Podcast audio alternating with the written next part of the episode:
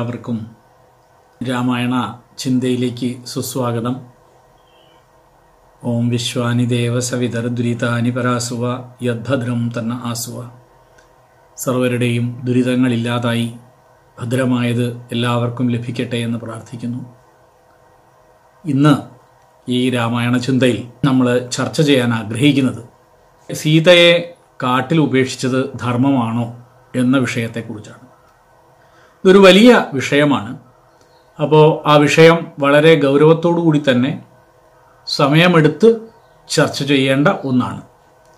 ഇന്ന് അതിന്റെ ഒരു പ്രാഥമികമായ ഭാഗമാണ് ചർച്ചയ്ക്ക് എടുക്കുന്നത്. അതിന്റെ ഒരു പൂർവപക്ഷം എന്നൊക്കെ പറയാവുന്ന രീതിയിലാണ് എടുക്കുന്നത്.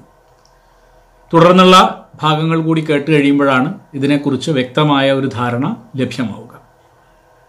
നാം രാമായണ ചിന്തയിൽ നമ്മൾ പല വിഷയങ്ങൾ ഇതിനകം തന്നെ ചർച്ച ചെയ്തു കഴിഞ്ഞു. ഒരു പക്ഷേ ആ വിഷയങ്ങളിൽ വെച്ച് ഏറ്റവും പ്രധാനപ്പെട്ടതായിട്ട് തോന്നുന്ന ഒരു വിഷയമാണ് ഈ രാമൻ സീതയെ കാട്ടിൽ ഉപേക്ഷിച്ചതുമായി ബന്ധപ്പെട്ട ചർച്ച. രാമൻ സീതയെ കാട്ടിൽ ഉപേക്ഷിച്ചത് ശരിയായില്ല. സ്ത്രീവിരുദ്ധവും മനുഷ്യത്വപരമല്ലാത്തതുമായ പ്രവൃത്തിയായിപ്പോയി അത് എന്ന് പലരും കുറ്റപ്പെടുത്തുന്നത് നമ്മൾ കേൾക്കാറുണ്ടല്ലോ. എന്നാൽ രാമനെ ഒരു സാധാരണ വ്യക്തിയായി കാണരുതെന്നും രാജാവ് എന്ന രീതിയിൽ നോക്കിക്കാണുമ്പോൾ രാമൻ ചെയ്തത് ധർമ്മം തന്നെയാണ് എന്നും പലരും ഇതിന് സമാധാനം പറഞ്ഞ് കേൾക്കാറുമുണ്ട്. വേറെ ചിലർ പറയുന്നത് രാമൻ ചെയ്തത് തെറ്റായിരിക്കാം പക്ഷേ മനുഷ്യ സഹജമായ ഒന്നായി മാത്രം അതിനെ കണ്ടാൽ മതി. അതിന്റെ പേരിൽ രാമനെ കുറ്റപ്പെടുത്തേണ്ട കാര്യം ഇല്ല എന്നാണ്. അതായത് ഏതൊരു മനുഷ്യനും തന്റെ ജീവിതത്തിൽ ചെയ്ത എല്ലാ കാര്യങ്ങളും ശരിയാകണമെന്നില്ല. അതേപോലെ തന്നെ ഇതിനെയും കണ്ടാൽ മതി എന്ന് വാദിക്കുന്നവരും ഉണ്ട്. ഈ മൂന്ന് വാദങ്ങളിൽ ആദ്യത്തേതോ അവസാനത്തേതോ സ്വീകരിക്കുമ്പോൾ അവിടെ ഒരു പ്രധാന പ്രശ്നമുണ്ട്. രാമോ വിഗ്രഹവാൻ ധർമ്മ എന്ന് പറയുന്ന ഭാഗത്ത് രാമൻ ധർമ്മമൂർത്തിയാണെന്നാണ് വാൽമീകിയുടെ പ്രസ്താവം. ഇത് നാം മുഖവിലേക്ക് എടുക്കുകയാണെങ്കിൽ രാമൻ ചെയ്യുന്നതെല്ലാം ധർമ്മം തന്നെയാണ് എന്ന് വരും. അങ്ങനെയെങ്കിൽ അതിനർത്ഥം സീതയെ ഉപേക്ഷിച്ച രാമന്റെ പ്രവൃത്തിയും ധർമ്മം തന്നെ ആണെന്നാണോ? ഇക്കാര്യത്തിൽ നമുക്കൊരു നിശ്ചയം വരുത്തേണ്ടതായിട്ട് ഉണ്ട്. അതിനായി വാൽമീകി രാമായണത്തിന്റെ ഉത്തരകാണ്ഡത്തിൽ വരുന്ന ഒരു കഥാഭാഗം ആഴത്തിൽ നമുക്ക് വിശകലനം ചെയ്തു നോക്കേണ്ടതുണ്ട്. നമുക്കതൊന്ന് പരിശോധിച്ചു നോക്കാം.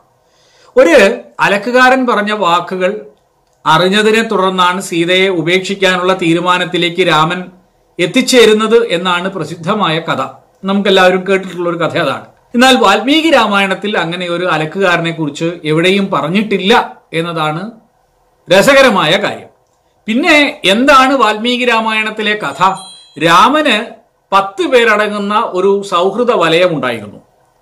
ഈ പത്തു പേര് വിജയൻ മധുമത്തൻ പിങ്കളൻ കാശ്യപൻ കുടൻ സുരാജൻ കാളിയൻ ഭദ്രൻ ദന്തവക്തൻ സുമാഗധൻ ഇങ്ങനെയാണ് ഈ പത്തു പേർ.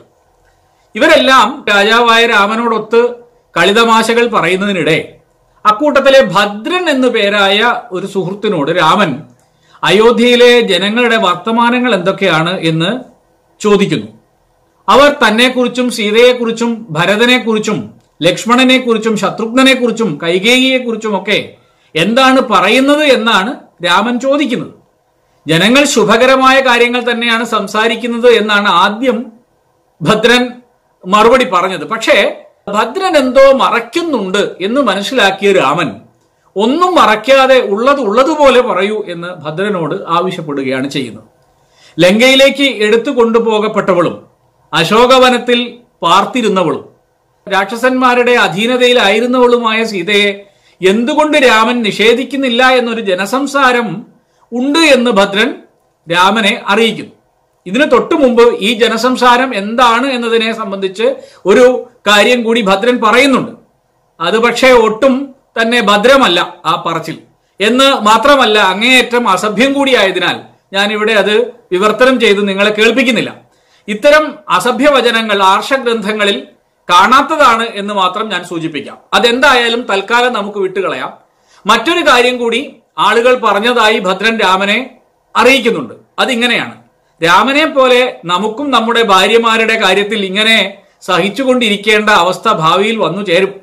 എന്തെന്നാൽ കാരണം രാജാവ് എങ്ങനെ ചെയ്യുന്നുവോ അതിനെ പ്രജയും അനുവർത്തിക്കുമെന്നാണല്ലോ. ഈ ഒരു അപവാദം ഭദ്രനിൽ നിന്ന് അറിഞ്ഞ് രാമനിൽ വലിയ ദുഃഖമുണ്ടാവുകയാണ്. സുഹൃത്തുക്കളിൽ നിന്നും വിടവാങ്ങിയ ശേഷം രാമൻ ബുദ്ധി കൊണ്ട് ഈ വിഷയത്തിൽ ഒരു നിശ്ചയം ചെയ്യുകയും തന്റെ മൂന്ന് സഹോദരങ്ങളെ ഒന്നിച്ച് വിളിച്ചു ചേർത്ത് ഈ അപവാദത്തെക്കുറിച്ച് അറിയിക്കുകയും ചെയ്യുന്നു. അഗ്നിപ്രവേശം ചെയ്ത സീതയുടെ പരിശുദ്ധിയുടെ കാര്യത്തിൽ തനിക്കിപ്പോൾ യാതൊരു സംശയവുമില്ല എന്ന് രാമൻ അവരോട് പറയുന്നുണ്ട്. പക്ഷേ ജനങ്ങളുടെ ഇടയിലുള്ള ഈ അപവാദം വളരെ പ്രാധാന്യമുള്ളതാണെന്നും അത് തന്നിൽ വളരെയേറെ ദുഃഖമുണ്ടാക്കുന്നുണ്ട് എന്നും രാമൻ സഹോദരന്മാരോട് പറയുക ഇക്കാരണത്താൽ തനിക്ക് ഉണ്ടാകുവാൻ പോകുന്ന അപകീർത്തിയെക്കുറിച്ച് രാമൻ പറയുന്ന വാക്കുകൾ നമ്മളൊന്ന് ശ്രദ്ധിക്കേണ്ടതാണ്. അതിങ്ങനെയാണ് പറയുന്നത്. അപകീർത്തി നിന്ദിക്കപ്പെടുന്നു. കീർത്തിയാകട്ടെ ദേവന്മാരാലും കൊണ്ടാടപ്പെടുന്നു. എല്ലാ ഉത്തമരായ മഹാത്മാക്കളുടെയും പ്രവൃത്തി കീർത്തിക്ക് വേണ്ടി ഉള്ളതാണ്. പുരുഷോത്തമന്മാരെ അപവാദ ഭയത്താൽ ഭീതിതനായി തീർന്നു എന്നതിനാൽ ഞാൻ സ്വന്തം ജീവനെയും നിങ്ങളെ തന്നെയും ഉപേക്ഷിക്കുന്നതാണ്. സീതയുടെ കാര്യം പിന്നെ പറയാനുണ്ടോ? അതിനാൽ ദുഃഖസാഗരത്തിൽ മുഴുകിയ എന്നെ നിങ്ങൾ ശരിയായി മനസ്സിലാക്കേണ്ടതുണ്ട്. ഇപ്പോൾ ഉണ്ടായിട്ടുള്ള ദുഃഖത്തെക്കാളും വലുതായി മറ്റൊന്നും തന്നെ ഞാൻ കാണുന്നില്ല. അതായത് തന്നെ സംബന്ധിച്ചുള്ള ഈ ഒരു അപവാദ പ്രചരണം അത് തന്റെ കീർത്തിയെ ബാധിക്കുമെന്നും ആ ഭയത്താൽ ഉണ്ടാകുന്ന ദുഃഖം തന്നെ സംബന്ധിച്ച് ഏറ്റവും പ്രധാനപ്പെട്ടതാണെന്നും അത്തരം ഒരു അപകീർത്തി വന്നു പെടാതിരിക്കാൻ സ്വന്തം ജീവനെയോ സഹോദരങ്ങളെ പോലുമോ ത്യജിക്കാൻ താൻ തയ്യാറാണെന്നുമാണ് രാമൻ പറഞ്ഞു വെക്കുന്നത്. അതിനാൽ സീതയെ ഉപേക്ഷിക്കേണ്ട കാര്യത്തിൽ രണ്ടാമതൊന്ന് തനിക്ക് ആലോചിക്കേണ്ടതില്ല എന്ന് കൂടി രാമൻ സൂചിപ്പിക്കുന്നു. തനിക്ക് വന്നുപെട്ടേക്കാവുന്ന അപകീർത്തിയെക്കുറിച്ച് ആലോചിച്ച് ഉണ്ടായിരിക്കുന്ന ദുഃഖം സീതയെ ഉപേക്ഷിച്ചാലുള്ള ദുഃഖത്തെക്കാൾ എത്രയോ വലുതാണ് രാമന് എന്ന് ചുരുക്കം. തുടർന്ന് ലക്ഷ്മണനോട് രാമൻ പറയുകയാണ് ലക്ഷ്മണ നീ നാളെ പ്രഭാതത്തിൽ സുമന്ത്രനാൽ തെളിയിക്കപ്പെട്ടതായ തേരിൽ കയറി സീതയെയും അതിൽ കയറ്റിക്കൊണ്ട് അവളെ രാജ്യത്തിന്റെ അതിർത്തി കടത്തിവിട്ടാൽ മഹാത്മാവായ വാൽമീകിയുടെ ദിവ്യമായ ആശ്രമം ഗംഗയുടെ അങ്ങേ കരയിലായി തമസാ നദിയുടെ തീരത്ത് നിൽപ്പുണ്ട്. ലക്ഷ്മണ അവിടെ നീ സീതയെ വിജനമായ സ്ഥലം നോക്കി ഉപേക്ഷിച്ചിട്ട് പെട്ടെന്ന് തന്നെ തിരിച്ചു വരിക. എന്റെ കൽപ്പനയെ നീ അനുഷ്ഠിക്കുക. ഞാൻ തീരുമാനം എടുത്തു കഴിഞ്ഞു. ഇനി ഇക്കാര്യത്തിൽ എന്തെങ്കിലും അഭിപ്രായം നിങ്ങൾ പറയേണ്ടതില്ലെന്നും അങ്ങനെ പറഞ്ഞ് എന്റെ ശത്രുവാകാൻ നിൽക്കേണ്ട എന്നുമാണ് രാമൻ സഹോദരങ്ങളോട് പറയുന്നത്. ഗർഭിണിയായിരുന്ന സീത തലേ ദിവസം രാമനോട് പ്രകടിപ്പിച്ച ആഗ്രഹമായിരുന്നു മുനിമാരുടെ ആശ്രമങ്ങൾ സന്ദർശിക്കണമെന്നും ഒരു രാത്രിയെങ്കിലും തനിക്ക് അവിടെ കഴിയണമെന്നുമുള്ളത്. പിറ്റേ ദിവസമാണ് രാമൻ ഈ അപവാദത്തെക്കുറിച്ച് ഭദ്രനിൽ നിന്ന് അറിയുന്നത്.